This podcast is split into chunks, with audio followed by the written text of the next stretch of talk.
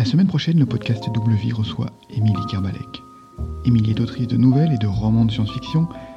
Son deuxième roman, Quitter les mondes d'automne, l'a brillamment installé dans le paysage de l'imaginaire en France.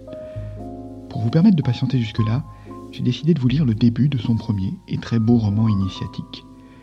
Voici la première apparition de son héroïne, Kaori.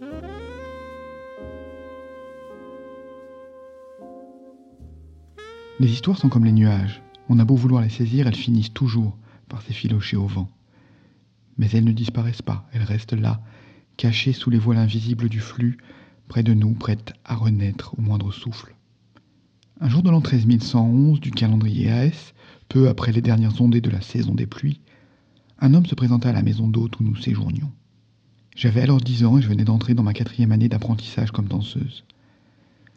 Le voyageur arriva à la tombée de la nuit, à l'heure où le chant des cigales s'apaise pour laisser la place au carillon des insectes nocturnes.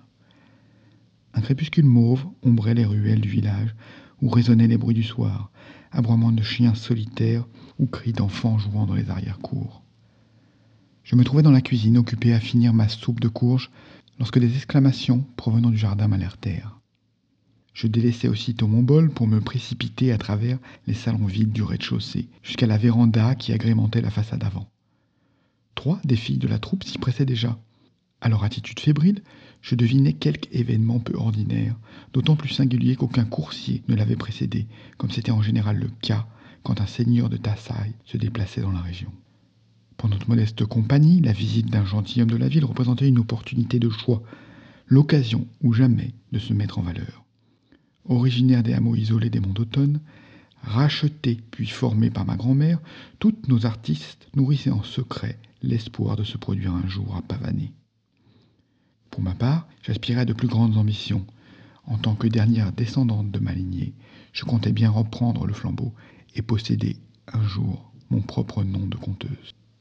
Mais à dix ans, je n'avais toujours pas connu le ravissement du dit, raison pour laquelle Lazana m'avait assigné l'apprentissage de la danse. Pour être honnête, je n'étais pas vraiment une élève très appliquée.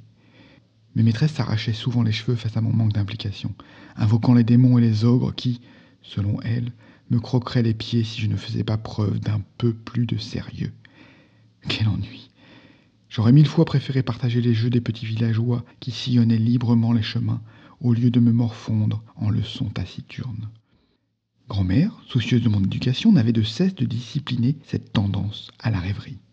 Ma paresse et mon laisser-aller lui inspiraient d'interminables sermons, presque aussi insoutenables que les exercices de maintien qui constituaient la base de mon instruction. Au fond de moi, j'espérais bien que mon don finirait par se manifester. Dans ma famille, on est conteuse de mère en fille. Pourquoi moi, Kaori Shikiai, ultime maillon de la lignée Shikiai, n'aurais-je pas connu le ravissement?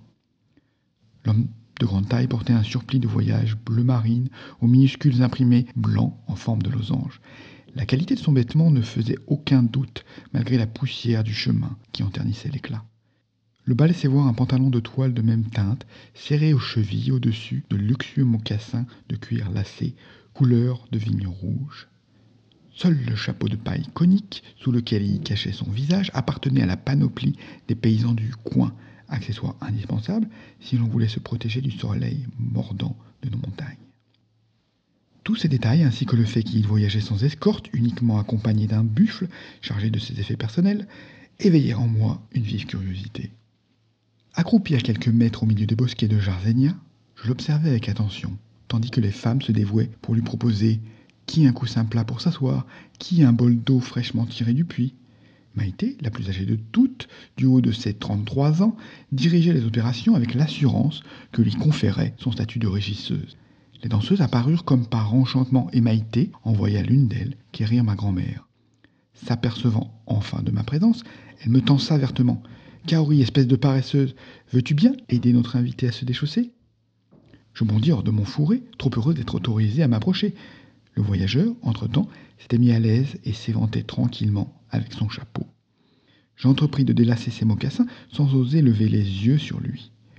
La tête bourdonnante, je m'évertuais à ne pas m'emmêler les doigts dans les lanières de cuir. Autour, les femmes s'agitaient, s'interpellant joyeusement d'un bout à l'autre de la maison. Sentant le regard de l'inconnu peser sur moi, je regrettais de ne pas m'être peigné avec autant de soin que je l'aurais dû. Qu'allait-il penser de moi, cet homme qui, certainement, devait être coutumier des manières raffinées de la ville? Une petite voix moqueuse persifla dans mon oreille. Quelle importance Ne me dis pas que tu voudrais lui plaire, toi aussi Tu ne serais pas Kaori, la fille de Césia? me demanda-t-il soudain.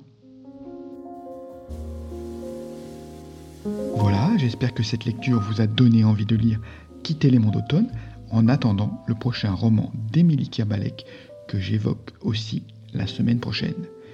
Je vous donne rendez-vous le 27 avril pour le podcast avec Émilie et d'ici là, je vous souhaite une vie merveilleuse, remplie d'imaginaire.